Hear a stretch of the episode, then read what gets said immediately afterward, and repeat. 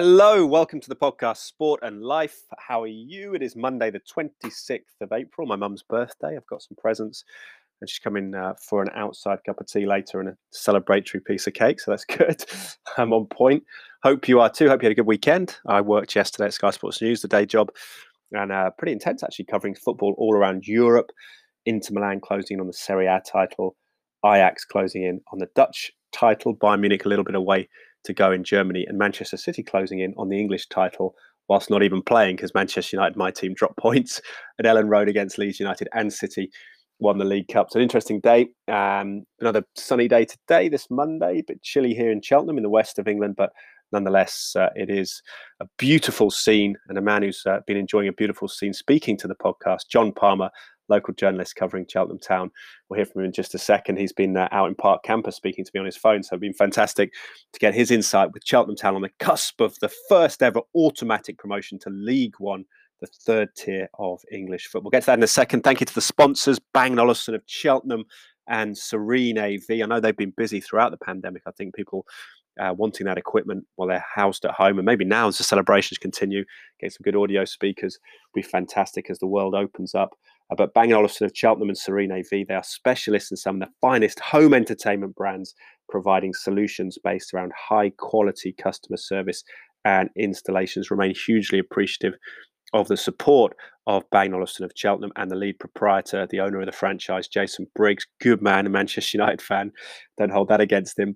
Um, 1980s Manchester United fan as well, so he's been through some tough times before this uh, somewhat challenging era since Sir Alex Ferguson retired. But Jason and his team have got Bang equipment, all the finest, latest equipment, but also through Serene AV can source you home entertainment systems, anything bespoke that you want for your home will come out, counsel you, not counsel you per se, but on the uh, give you a, a quote, talk you through the options. And uh, yeah, very good people, as are the people at Cytoplan, C Y T O P L A N. Cytoplan is a food based supplement company. My father, Dr. Mark Draper, who is a GP, general practitioner, doctor, formerly anaesthetist, but for a long part of his career worked as a nutritionist and a lecturer. And specifically, his area of uh, deep interest is deep nutrition, micronutrition around trace elements, things like that, selenium and zinc, and their prevalence or not, as the case may be in the UK, in the soil, which then filters into our food that we eat, the water we drink.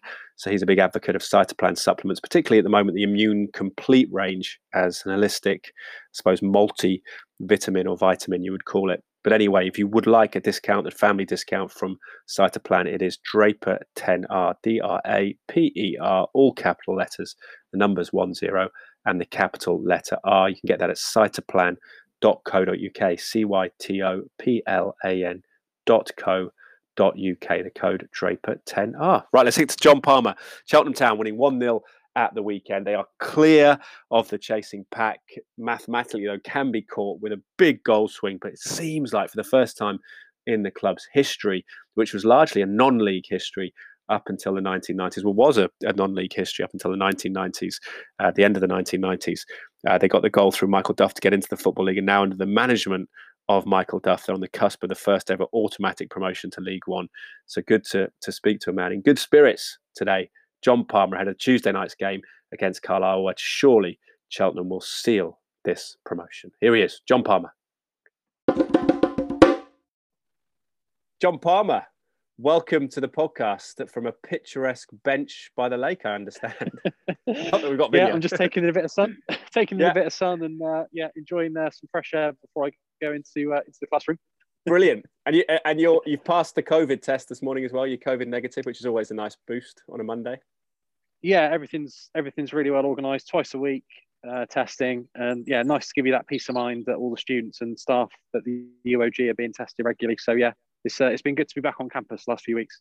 Yeah, so I just mentioned to you before we started recording. I wonder if the evolution of that is key for hospitality and everything, and football included. Is that people talk about the passports and apps and stuff, but actually, if you have the if testing improves and the results are immediate, that's a way of getting people in, isn't it? If you, if you rock up to a ground half an hour early or whatever it might be, and then that's a kind of, I guess, a, a maybe another way forward to to opening up. Yeah, it felt it felt like a big step forward on Sunday, didn't it, for the League Cup final? I felt that mm. was hmm. a big stride with actually having a decent amount of fans there and people, you know, uh, key workers and people from the local area all in there making a bit of noise. just felt like a big stride towards it. And I think th- things can be so well organised now and it's so easy. You just do it on your phone, register on your phone, go in. It's all done within a few, you know, within 30 seconds really, and then you get your result back very swiftly via a text message. And you, you know, you know that you're ready to go. So yeah, I think it could play a huge part in speeding up the return to normality. Yeah, we've been fortunate enough to have tests at Sky Sports pretty much for I think four or five months actually. It's been it's been really handy to have that knowledge just as my daughter's been at school and everything else with with grandparents potentially seeing her and stuff. So that kind of makes it a lot easier. But actually, it's um, it, they've got a lot better at it as well because at the start they're a bit rough with sticking up your nostril, but they've got a lot more se- sensitive now, which is uh, which is good as the, as the whole thing's evolved. Um, but yeah, onwards and upwards. And what about Cheltenham Town? Staring at the, the league table, John, this morning, and just thinking they're pretty much up, aren't they? Yeah, I think even though you know mathematically it might not happen, it is it is going to happen. You know, they're as good as up. They just they've not lost two in a. They've only lost two in a row once under Michael Duff mm. in the league. So they'd, they'd have to not take any points from their last three games. And then there would still need to be a huge swing, 13 goal swinging goal difference for, for them to be caught. So even though they're they want to win the league and they need a point on Tuesday night against Carlisle to make absolutely sure, I, I feel like over the weekend it was that was the result that sort of got them got them over the line really. Yeah, big win, wasn't it? Um, were you at the match? Obviously, you probably were. Yeah, yeah, I was there. Yeah, it was, it was, it was a bit nervy, even though there were, you know, there were no fans there, obviously, which is a real shame. But it, it was still a little bit edgy, and Harry Pell was um, sort of making his presence felt in the first half. And I thought Colchester did quite well in the first half. There was one terrible challenge from Pell that should have been a red. He got away with the yellow. Apart from that, I thought he played quite well. Yeah. And then in the in, in the second half, Cheltenham improved, and they were just pushing and pushing and pushing and the goal came 82nd minute. So it was it was a big relief to see the goal go in. They just like they did at Stevenage really on Tuesday. They just they just ground it out. It wasn't particularly great in terms of flowing football, but they just had that ability this season. Last season they played some unbelievable football and lost games. Whereas mm. this season they've either they've either ground it out with the one 0 when they have played some good football, they've blown a few teams away like they did with Tranmere on Good Friday, and they've they've not drawn many either. I think that's mm. been another key this season. They've they've lost more than they did last season, but they've not drawn many. That's interesting. You mentioned that Michael Duff's only lost back-to-back league games twice in his, or once, sorry, in his tenure. That's that's the key, is it? The way that he can somehow, I guess, keep the mood and the momentum around the club despite defeat. Yeah, you see some teams that go on winning runs of six or seven, then lose one, and then they seem to go on a losing run of five or six before they turn it around. Whereas he, I think, it's a massive part of his qualities. Really, a massive part of his many qualities as a manager is is not getting too high or low. Mm. If you speak to him after a game, most games really you can't tell whether they've won or lost with his you know his demeanor doesn't change a huge amount. Obviously, it means a lot to him what happened on Saturday, but he's still very grounded. And I think after the after a, a narrow defeat, he doesn't go in and tell all the players they're useless and they need to rip it up and start again. They've mm. they've got an unbelievable record um, since they went to three five two. They've won you know 53 games and drawn 30 i think out of 110 since they went to 352 so that's been the big turning point. But his his man management and picking players up when they do have a disappointment it's only the yeah it's only two games um, bolton at home and barrow away. That's the only time Cheltenham have lost back-to-back games under duff in you know coming up to what would be not far off three years now. So it's, it's quite a remarkable record really. Yeah it's great. It's interesting that isn't it you say that because people always talk about you know focus on it and, and feel the pain after a defeat and and focus on a big match coming up. But it, it often it's the level-headedness isn't it in these situations? Not getting too up not getting too down which is the the key to success. I don't know if you found that covering sport for a, a time now. Yeah it's, it's the temperament. He's got he's got the right temperament to be to be a manager at a high level i think. He needs a bit of luck and he's the way he started his managerial career i think he's going the right way about managing at a mm. high level but he's definitely got the right temperament. He doesn't He's, he doesn't he hasn't got a short fuse. You know, some managers are great at motivating people, firing people up, but then they they can also snap and you know destroy players when things mm-hmm. aren't going well. I think he's he's very. I think he just understands what players respond to. Consistent, I, yeah, yeah, uh, yeah. He is he is very consistent, very consistent with his approach. He doesn't punish players when they make honest mistakes, and he doesn't go over the top with his praise when they put in a good performance. He they they sort of drive themselves on as well. But I think he set the tone for it, and he, yeah, he's he's right from day one, really. When he didn't he didn't win for his first eight league games, his first ten games in all competitions, he still didn't get too panicky. Still very very level headed. It's it's that temperament that makes me think he can really go a long way in the game. Yeah, it was interesting. So he had to adapt some of his uh, philosophies at the start as well about the passing play and stuff. He got reaccustomed to to League Two freneticism. But what about um, the the history of this? Because this is unprecedented, is it, to go up automatically to League One, John? Yeah, Cheltenham have gone up twice to League One in the past. So 2002 under Steve Cotterill. It's quite an interesting one. They they went to Carlisle in their penultimate game, ah. um, away from home. Carlisle midweek needing a win to secure automatic promotion. They drew nil nil. Um, then they had Plymouth away, who were the champions on the last day of the season and lost. So they, they had to do it through the playoffs. So that's the closest Cheltenham have come so far to going up automatically and ended up doing through the playoffs. And under John Ward in 2006, they secured their playoff place with two with one game uh, to spare, which they won 5 0. Went into the playoffs in really good form um, and beat uh, Wycombe in the semis and then Grimsby in the final. So they've, they've never gone up automatically as a Football League club before.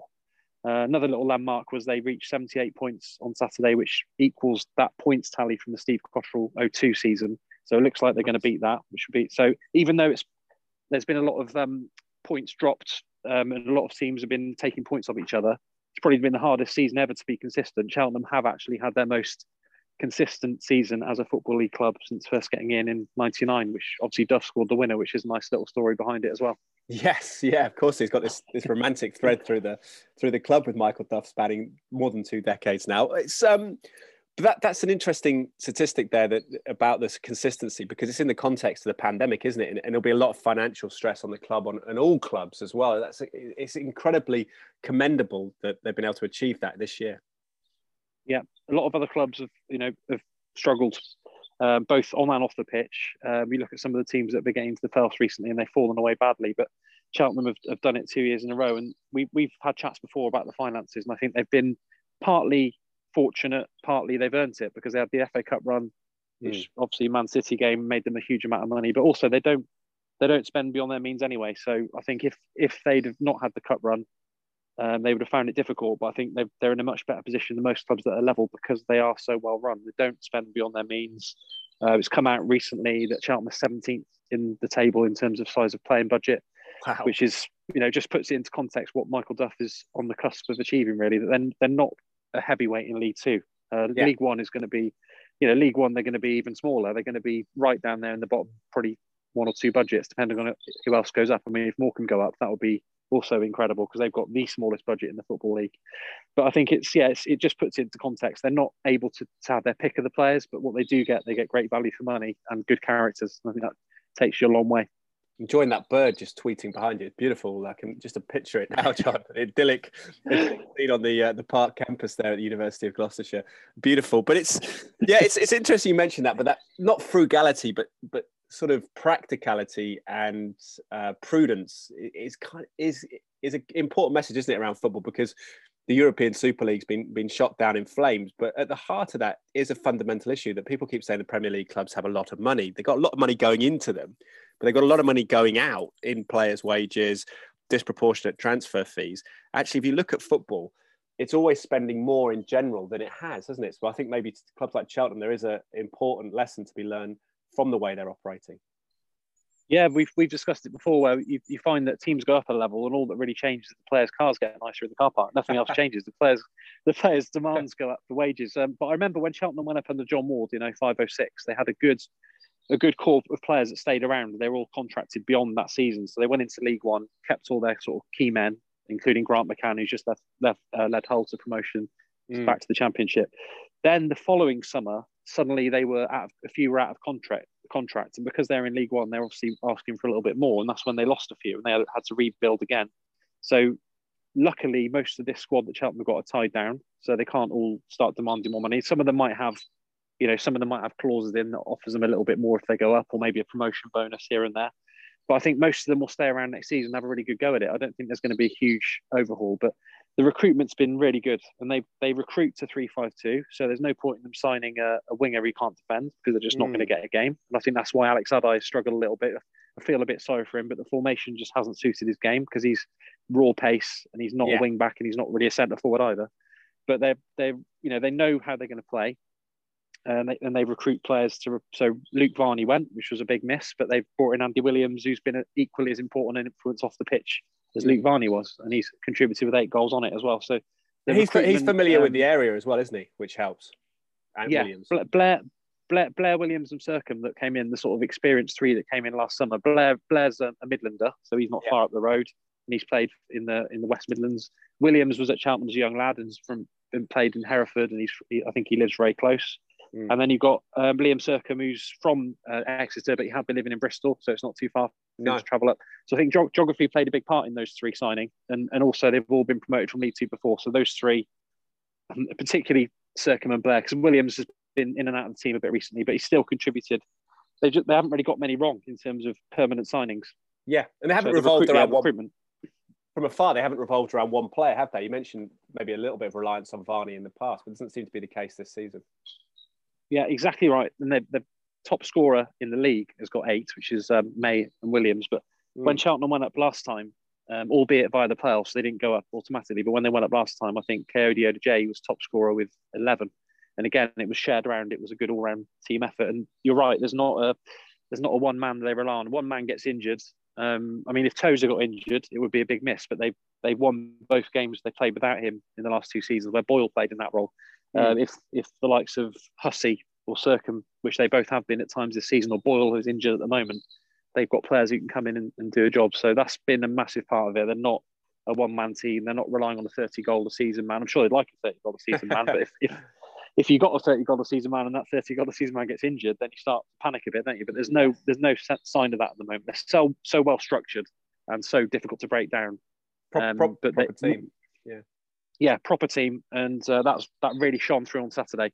They were just so disciplined. Second half against Stevenage last Tuesday, it was all Stevenage, but they just couldn't find a way through. And Josh Griffiths just kept 21 clean sheets, I think, in 43, and he, he's done well, but he's not been particularly busy in a lot of those games. Mm. Can, Such he, can, been can he the, go, the up- can he go up the league? Do you think that keeper? Because he's he's a young guy. Yeah, definitely, definitely. He, tur- he turned 19 on the, in Cheltenham's first game, so he made his Cheltenham Town debut on his 19th birthday at Peterborough in the League Cup back in September last year, and he he's he's the only the only games he's missed is because of international duty. He's been consistent. He's improved. He's reacted well when he has made a couple of mistakes. The biggest test for him was the the time when the goalkeeper for Newport, Tom King, scored from a place Oh, kick yeah, yeah.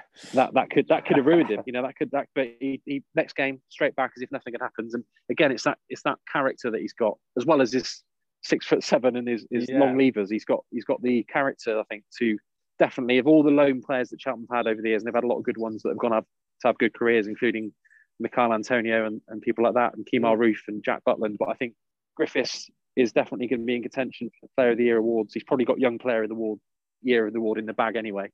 And uh, yeah, he's been excellent. That's amazing. What do you you mentioned Harry Pell? What do you ha, what's your emotion because you're a, a journalist who covers the team and you would have interviewed him no doubt and you're obviously a fan as well in your in your personal life because I think I remember him playing because my first game down at Whaddon Road in this era was probably 2018 I think the, the spring of that and he was still at the club wasn't he at that period I think it was the El Glossico match that we went to Yeah. my wife and I and he Yeah. he was uh, yeah he seemed a bit of a character a good mid, towering midfield player what do you what do you feel when you when they come back is it good to see them doing well do you root for them Yeah, he, he had three years at the club. The first of those years, he was a massive part of the title win in the National League under Gary Johnson. That was a memorable season. And then he was probably the one of the ones who actually did thrive back in League Two. Some of the players that had done well in the National League didn't get much of a chance, or some of them did struggle a bit. But Pell definitely stepped up, and he he very nearly joined Blackpool uh, the summer before you would have seen him play. So summer of 2017, he was very close to joining Blackpool. He actually went up there for talks on the on the opening day of the season. Cheltenham were away at Morecambe, Pell was actually in Blackpool having talks over a contract, so he missed that game. But they, it fell through.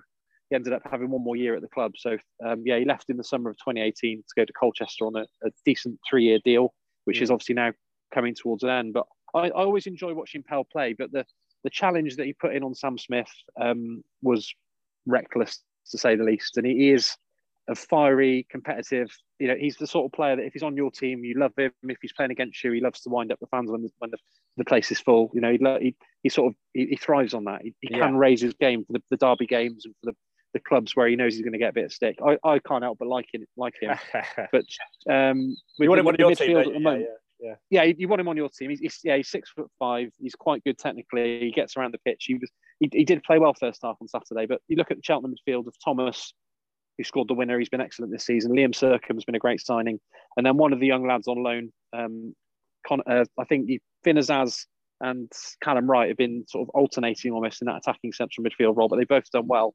um, Callum from Leicester, and Finn from West Brom. So the, the midfield at Cheltenham is strong, but Pell is very unusual that he's, he's got such a good frame, but he's still quite technically good, good all rounder.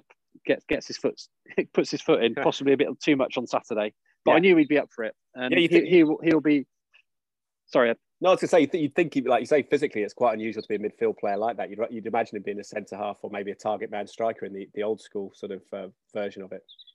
Yeah, Gary Johnson did play him up front a little bit um, when he when he was chasing a goal at Cheltenham. But yeah, he he he can look back on his three years at Cheltenham with, with a lot of pride. The way that he helped mm. Cheltenham go up and then stay up.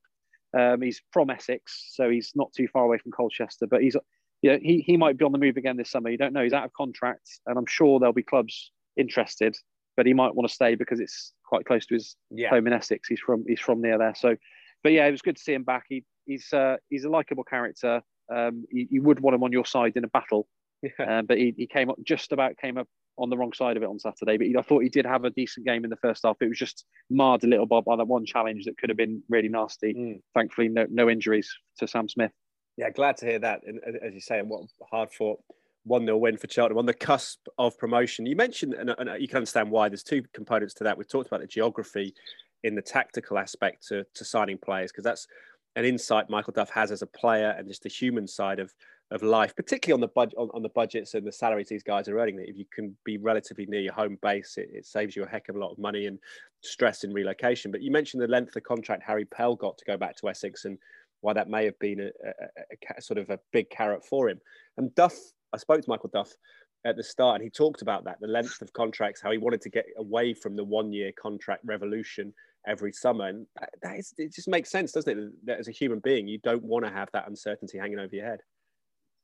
Yeah, I think three year deals in League Two are quite rare now, but mm. um, I think there was there was too much of a turnover in the Gary Johnson Football League season. So he he he'd um, almost every transfer window he was bringing in five or six, seven players to sort of rebuild the core of the team and it's it, you get to a stage where you realise that nobody's really been around more than about a season or even, mm. even half a season. So even now, I mean, Will Boyle's been at the club since January 2017, by far the longest serving. If you don't include George Lloyd, who obviously came through the academy. So mm. I think having um, even more important next season when fans return, having people that fans can recognise and, and form a bond with, like they will have with Will Boyle and some of these, and Ben Tozer and Connor Thomas that have been around for a couple of years. I think it's absolutely vital to have some sort of continuity. And then you, you know you've got the structure, and then you can tweak one or two each each window maybe or mm. each summer, you know, one or two, but not you know trying to real rebuild a whole team every transfer window. I don't. I just think it seems a bit haphazard.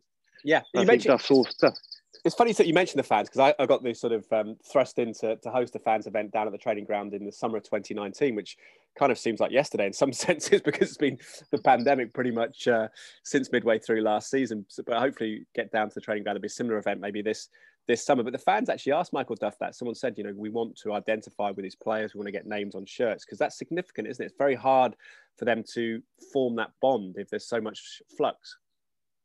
Yeah, I think it's crucial. It's crucial. Um, you look back over the years, Cheltenham had um, Scott Brown, the goalkeeper, was at the club for 10 years um, and, and, was hugely popular and still gets a great reception when he comes back now. Steve Elliott, the big defender from Bristol Rovers, came in. He had a good probably six seasons, I think, five or six seasons, and again, very popular. And then suddenly it seemed to be just turning over too quickly. And I know that's, you know, when, when the results aren't how you'd like, you, you do have to try and do something about it. But I think what Michael Duff has been really impressive, he, he inherited a lot of the players that are now key men that weren't particularly playing well or weren't even getting a game when he took over. And that mm. includes um, Ben Tozer more, probably more than anyone, and also Connor Thomas. He had conversations with both of them when he first came in, saying that I don't, I don't see you playing at the moment. Uh, Tozer's now automatic choice captain, been absolutely superb. Probably my player of the year this season. He, you know, he's the team is almost built around him now. But when when Duff first came in, he was playing centre midfield and really struggling. Mm. So he's got more. He's got more out of the players he inherited, and he's added quality as well that and I think some of these lads are going to be around for a few years, hopefully. So when the yeah. fans come back, they can buy shirts with the names on and really buy into. Yeah, you, you don't want um, a team with six or seven loanees changing every six months. That's not going to persuade people to want to come along and buy into it. I don't think. No, think you need heroes that are, that are around for a while. Certainly do. You mentioned Ben Tozer, what a hero in that cup run, that game against Manchester City with those those long throws. And it's just that's the only footnote, isn't it? The caveat, I suppose. And it's a significant one for people who would listen to this, who are Cheltenham Town fans, John. That it's it's just been a real sadness that this almost unprecedented season has, has been played out to empty stadiums, empty Whaddon Road. Yeah, absolutely right. I mean, I I consider myself hugely, hugely lucky, privileged, everything else to, to have been able to go to any games this season and it, it is it is tinged with sadness. The Man City game, I, I, I, remember just sitting there and watching the game and thinking, it's good, but it's good, and it's good that's on the BBC that everyone, you know, there's millions watching at home. But it's just such a shame. You know, who knows that if the fans were there, mm. maybe they could have willed, willed Cheltenham over the line. But I think it's, it's hugely sad. But the one positive, I suppose, from a Cheltenham point of view is fans look like they're going to be coming back to a team that have gone up to League One, and that's going to, you know, people will be desperate for their football they they will be desperate to get back to Whaddon Road and to go back to where Cheltenham haven't been there since 2009 when they got relegated. That's quite an exciting prospect. It would be an exciting prospect whichever division they're in after such mm. a long time without any football. But I think having those couple of games in December. So Cheltenham's first game back was a 5-3 win over Exeter. Incredible game. And that, that, you know, not that anyone really needed any reminding, but that having just a just a smattering of fans around the ground just just made such a difference. I, I was I, the, the, my lowest point of the season was Stevenage at home on Boxing Day. when I turned up, um, tickets had been sold for that game um, after the couple of trial games, and then it was it was announced that we were locking down again and nobody yeah. come in. And I just remember watching that Boxing Day game, one all draw against Stevenage, just thinking, what, what's the point? You know, what is the mm. point? You know, I'm, I'm I'm glad they I'm glad the season has been played, but mm. it is it's it is it is nowhere near yeah, nowhere near as good without, without fans. Known, I suppose that's the question. We don't we don't know, do we? Retrospectively. Yeah, I mean, it's a diff- difficult one. I wouldn't want to be the person having to make those decisions, but I think, it, touch wood, it seems like most teams are, are just about going to get through it. Mm. You know, we haven't seen any football league clubs actually go um, because of the pandemic as we stand. But Dover have obviously pulled out or stopped playing in the National League until next season. They're going to be penalised for that. But you know, as long as the clubs are looked after um, properly, um, it's given people a lot more. You know, this lockdown and the, the, one before has been a lot easier to stomach, I would imagine, than the one last year where there was nothing happening. There was no sport to watch. There was no yeah. football. I think it's such a big part of the country's just everything, isn't it? National identity and morale. But it's that's been the positive. Being able to watch the games on streaming services and on TV, it's probably you know kept some people going really. Yeah, the iFollow service, I know, has been a, a real kind of solace to a lot of Cheltenham Town fans. But I've got some messages saying that there might be a little bit of a celebratory scene outside Whaddon Road. What are you, what are your thoughts on that? Because I suppose you can understand the, the joyous outburst, but we don't want it to get too uh, too wild down that part of Cheltenham. Yeah, I think you know you can you can go out for a walk. You can you can gather in groups of six. Uh, there's there's certain guidelines, aren't there? Obviously, we don't want mm. anyone to break those, but it's a very difficult one. What my main hope really is that there's something properly organised when when when they can do it, whether it's an outdoor event or a gathering in a marquee or something in a yeah in a big park big park in Cheltenham just to get everyone together when when the restrictions can you know eased even further I think that would be great to get everyone together again and properly celebrate it there's not much space in the parks in Cheltenham at the moment. From I went out the other day and me and my wife park bench in Imperial Gardens is absolutely packed. Great, actually. It was it was really nice. Police walking around and mounted mounted officers on horses, and everyone was patting the horses and stuff. It's a, there's a, there's a nice feel around the town at the moment. This will only add to it, won't it? I think when they get over that line.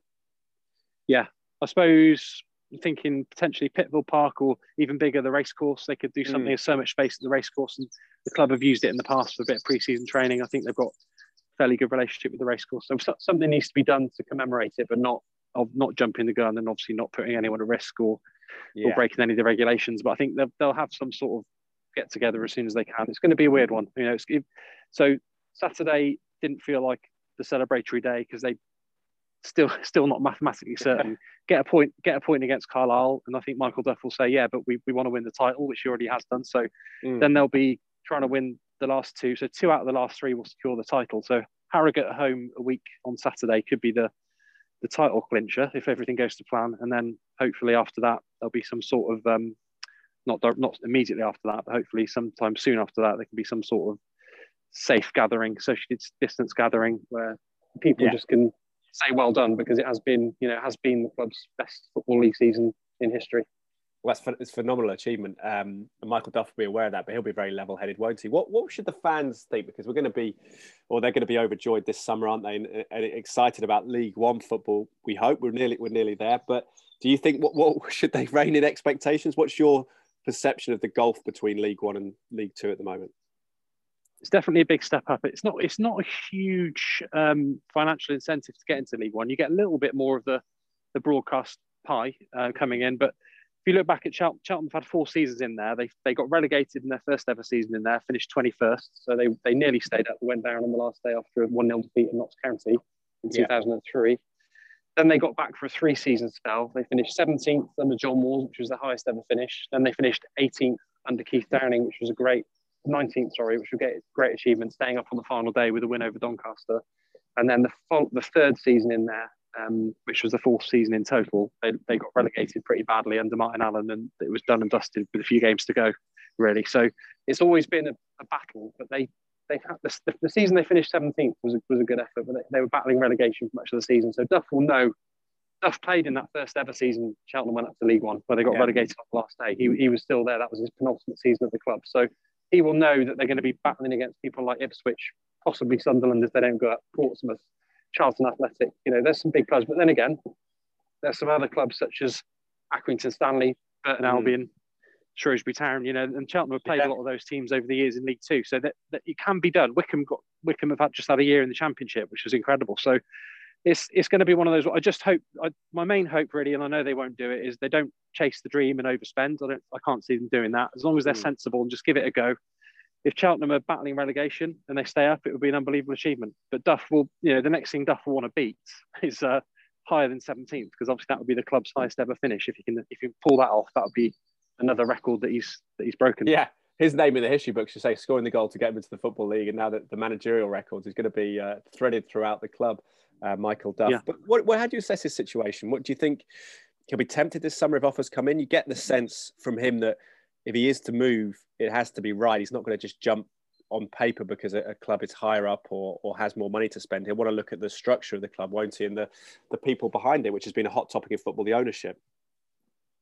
Yeah, I think he he's ambitious. There's no doubt about that, and I think I just think he will go higher. I, in terms of the timing, I think he's tied down for another couple of years. He, he's starting to get linked with jobs now.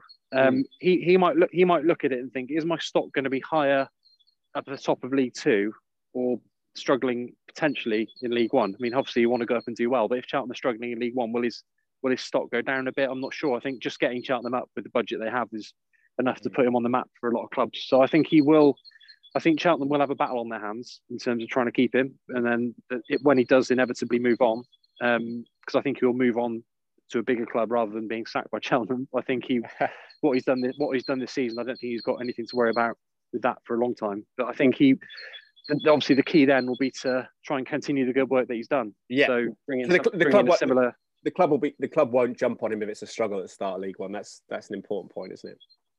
yeah, I think I think Cheltenham could. And I, I, just the way that he runs it, I just can't see Cheltenham um, sort of being cast aside, uh, you know, cast drift at the bottom or anything like that because they're so well organised. I think I think they will put up a good fight in League One, but if they do struggle he's, he's, he's not under any huge pressure because Cheltenham have only been in that division four years before and they have always struggled. It, you know, got to realistically look at some of the budgets they're going to be up against Sheffield Wednesday next season, and it's you know it's incredible to be. They've, they've had some good moments Be, beating Leeds. I'm sure you've been told a few times about that one. Beating Leeds, playing against um, Nottingham Forest, playing against mm. Leicester mm. when they were in League One.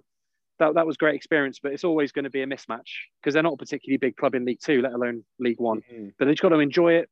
Um, the fourth, the, the the formation can go to a 5-4-1 and can be quite difficult to break down as they showed against Man City.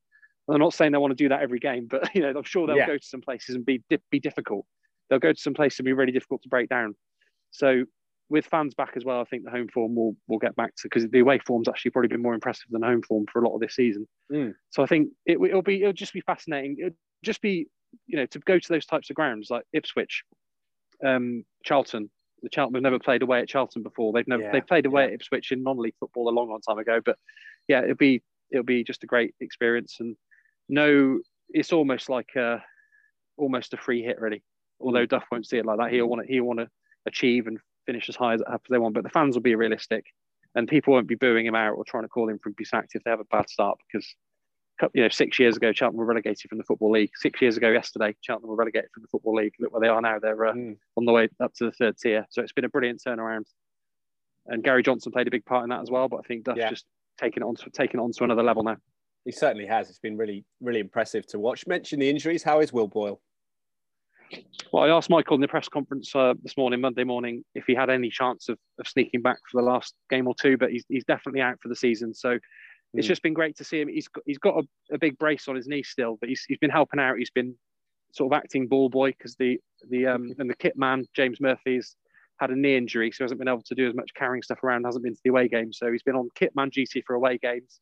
On Saturday, he was wandering around the pitch, putting the towels out for the bentos Tozer throw-ins to dry the ball. You know, Good just lad the sort the sort of guy that you want around that will that will not sit around being negative or moaning or he's just going to be such a positive influence. So he's you know just the fact he's been going to the away games um, while he hasn't been able to play is just yeah. shows what he's all about. And he, he's you know he's attracting interest, and I think a few of them will, but he's he's definitely attracting interest from bigger clubs.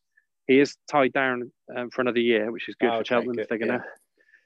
Um, so but he's he, bought, yeah, he's bought a place, he's bought, bought, a house in Cheltenham or a flat in Cheltenham, hasn't he, as well? I know I, chatted, I saw him in the High yeah. Street, I think, yeah. Which is, has, uh, yeah. yeah, yeah, pretty settled, I think. But, you know, he's, he's, he'll be ambitious as well. And if he, if he with any player, if a, if a club, if a big club comes in at a high level and offers you a chance, then, you know, Cheltenham can't, can't deny players that chance and wish him well because he's been a great servant for the club since since joining in yeah January 2017 he played a big part in Cheltenham staying up that year and he's mm. yeah he's been pretty much ever present ever since and Chris Hussey, I spoke to him earlier in the year. He's recovered from the injury, has he, that kept him out of the City game? Yeah, real blow for him to miss that game. But since then, he's he's agreed a new contract, which is great. I think there's been a lot of contenders for Player of the Year this year, and Hussey will be in there. Um, but I think, as I said earlier, I think Tozer has probably been my Player of the Year. But I think in terms of pure quality, I think Hussey and Sercombe are cut above. I think they're, they're, they will not struggle in League One. They're, mm. they're easily re- ready to go up. I think Tozer's been hugely influential and been ever present every single game he started, long throw, organisation captain. But in terms of pure technical ability and just a joy to watch, I think Hussey and Sercombe, yeah, they've been they've been sort of my two favourite yeah. players, I'd say. Even though, but funnily enough, I, I think Tozer deserves Player of the Year for the, the contribution he's made. Yeah, no, it's, well, it's good to have so many choices as well. And yeah, Chris Hussey's played at a high level as well. Lovely guy and, and, really inspirational about mental health and stuff. When I heard it, I spoke to him, I know you've done yeah. a piece with him, so he's a great, great person to be around. That's really good that he's staying on for the the tilt. We think at League One. John Palmer. So, what, meanwhile, the University of Gloucestershire, what's happening? Is it are students in person now? They with the testing? Is that possible? Normal lectures? Yeah, we, we were very lucky being a practical course on sports journalism, we were able to get the students back in earlier than some of the more theoretical courses that have been continuing a bit more online. So I'm back on campus for a few weeks now, for a few weeks before the Easter holidays, and then we've been back for two weeks now since the Easter holidays. So it's been great to see the students. We, we did see quite a lot of them in person before Christmas, but obviously immediately after the Christmas holidays, everything was locked down. Mm. So it was online for a few weeks, but we've been back in. Um, it's been great to see them back. They've, they've again, always, as always, they've been handling it brilliantly, um, working hard, wanting to learn. Um, the main thing for us now is just trying to get them out to some sporting events as soon as possible, because obviously that's the key. But I think we've done a lot of good work off the pitch in inverted commas, so in the yeah. classroom, getting them prepared. And now obviously we want to um, get them out and about, put it into practice. So I'm really looking forward to the easing of the measures, so we can get them out to some games and some. They've done online press conferences, but it'd be nice to get them to some physical ones. But the, the Zoom ones have been pretty beneficial. So this morning I was in the press conference with Michael and a couple of other media outlets, and we had one of the final year students in there as well, which is great. So yeah, they've been nice. they're back back in and final push now. Last few weeks before the summer holiday.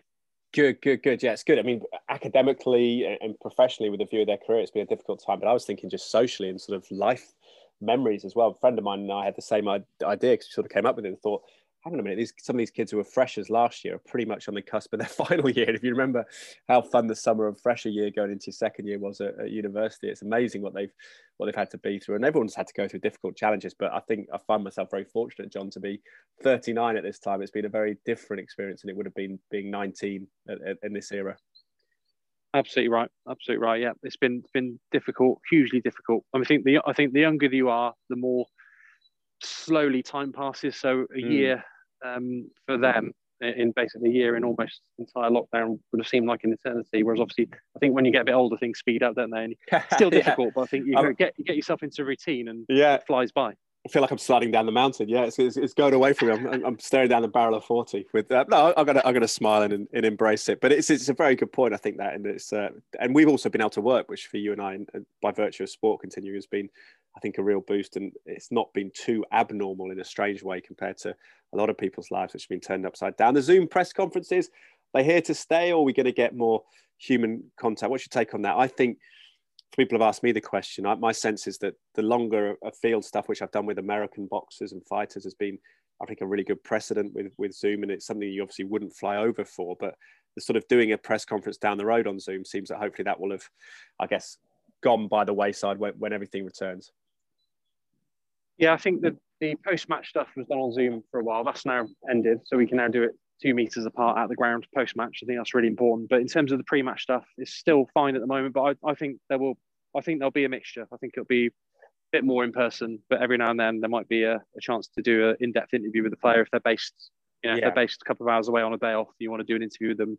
Better. I think Zoom is a lot better than doing it over the phone as well. So mm. I think they'll be still involved, and it's been good that everyone's had to not not good reasons why, but it's been quite useful for everyone to learn how to do that if needed. And I think, yeah. um, but I think pre-match when you get the media together, you actually get to look people in the eye, shake them by the hand. Hopefully, you can start shaking hands again soon as well. Yeah, yeah, I think, yeah. I think I think there are a lot of benefits to actually being there and having a chat and building a bit of rapport, which is it's doable online, but I don't think it's quite the same. Mm, especially if you're doing the, the, beat reporting like like yourself. Quick thought on um, Forest Green. Difficult times for them. Do you think they'll be able to sneak through the playoffs? Yeah, I think they've made a positive change. I think Jimmy Ball's been Mr. Mr. Positivity. I think he's got everyone together. They've had a win and two draws since he took over, and they look well positioned for the playoffs. So mm. they've been they've been in the playoffs before and lost out to Tranmere. They could, funnily enough, they could they could end up facing Tranmere again this year. And Tranmere were the team they beat in the the National League playoff final as well in 2016 uh, 17. So that could be interesting. Bit of a that could be a bit of a grudge match between those two. But I think you know I think their automatic hopes are hanging by a thread. I think they could still sneak in, but I think it's very unlikely. So it's going to be the playoffs for them. Uh, I think they've done enough to stay in the top seven, and then you know playoffs. Who knows? But you know to have two Gloucestershire teams in League One would be interesting because you've got Bristol Rovers and Swindon coming down to League Two. Ooh. So it'd be it, Cheltenham are missing out on a couple of local games there next season. So I think Cheltenham will probably, as long as they get the job finished, I think yeah. they'll probably quite like Forest Green to come up so they can have that that local game with the fans back um, and a bit more of a West Country game. Obviously, Newport are in the mix as well, not too far away. Yeah, they could they could be going up, but yeah, Plymouth are in there, which is not mm. a local game, but for them, for Plymouth, it probably feels like a local game. Playing yes. Cheltenham. Yeah, um, it's, yeah, it's, easy, it's easy drive, isn't it? That's the thing. It's you just get on one motorway yeah. and come up. Yeah, yeah.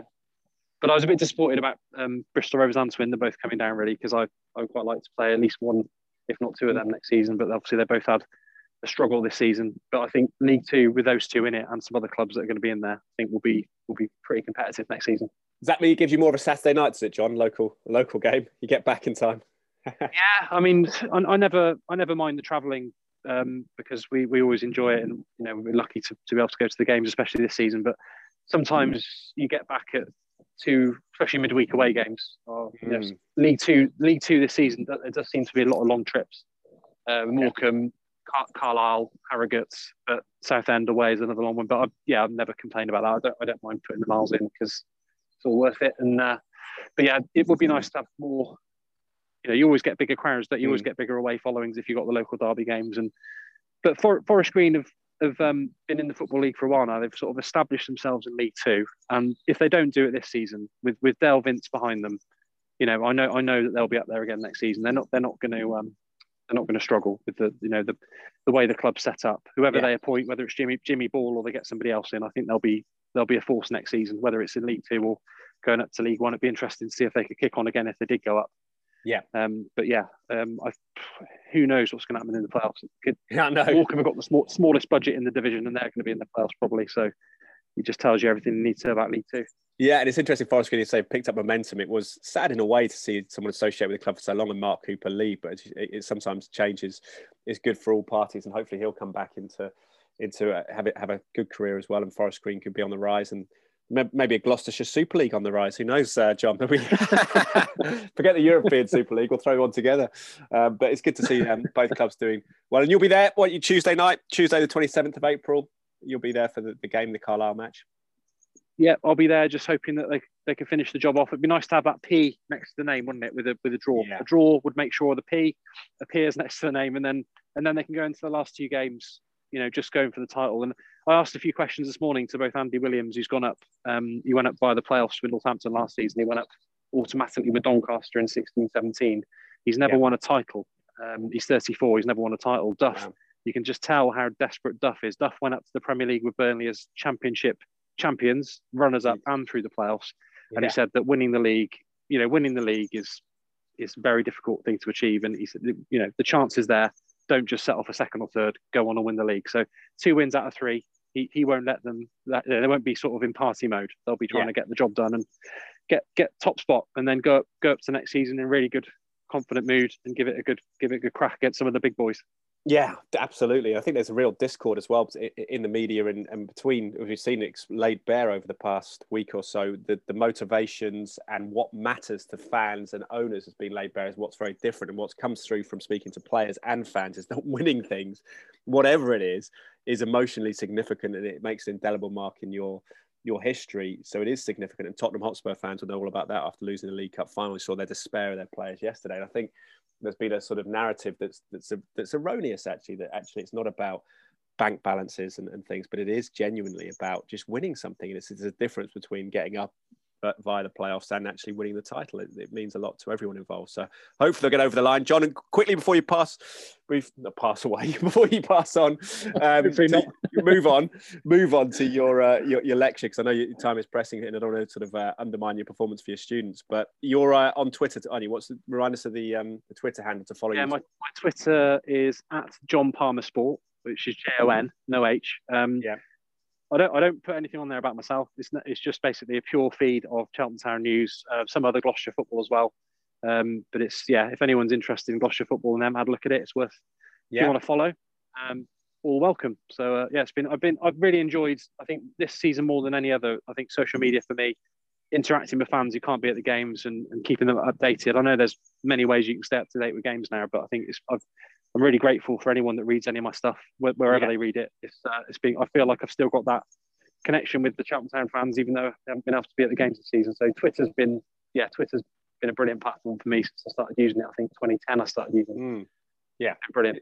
It's how yeah, it's how it's definitely how you use it. It's like human beings in general. You know, you can use things in in a good or a bad way, and I think for me as well, when I'm at work, it's nice to, to, to follow the games through you for, for Cheltenham, the, the, updates, and just get a sense of the match from from the Twitter feed actually while I'm doing other things and covering other sports. So yeah, it's a huge resource, and I think that's a big thing around social media generally. Not that I'd mind the odd uh, selfie from you, John, or, uh, or, or, or workout r- routine video, but it's, it's nice to keep it keep it just uh, informative about Cheltenham, informational. So that's that's good. But um, thank you for your time, John. Really appreciate it, and we'll speak again soon, hopefully. Ed, great to speak to you. Have a good day. Enjoy the sun. Yeah, great to speak to John Palmer quietly. Very grateful he's not uh, doing too many selfies or too many uh, intense personal tweets, but he's uh, very much professional in terms of just documenting the history of uh, the clubs as they unfold locally, particularly as that beat reporter for Cheltenham Town, long-standing reporter, covered the ups and downs of the club for a couple of decades, and a fan before that as well. So steeped in knowledge is uh, John Palmer and a lecturer at the university as well, helping lots of would be journalists budding on the scene, which must have been challenging, as, as, he says there, with the restrictions over the past year. And for them individually, mental health and things will be difficult, I'm sure, for students away from home, yet not able to uh, get out and socialise and mix. So challenging times, but great that the university's coming back online, great that the football hopefully is returning. We had fans at the League Cup final, maybe in the European Championships over the summer as well, and then League One potentially for Cheltenham Town next season. Good to get his thoughts. Follow John really uh, if you're not at the game tomorrow night, or well, you won't be at the game tomorrow night, but if you're not across it, always uh, helpful on Twitter. John Palmer Sport there.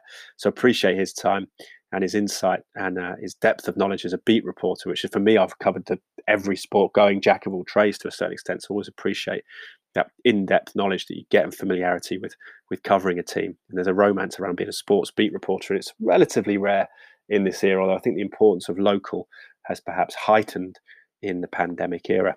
So if uh, you want to follow John, please do so. If you'd like to follow me, it's Ed Draper. 81 on Twitter. Not too much personal stuff either there with me.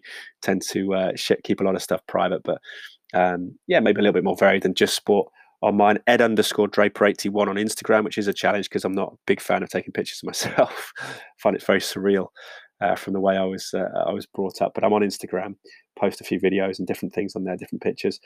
Um, but also, if you could rate the podcast, if you like it on iTunes, fantastic. That would be very much appreciated. But other platforms you listen to, it's on Spotify, you may be listening there now, or other platforms like Acast. Any support is very much appreciated, or just mention it to a friend.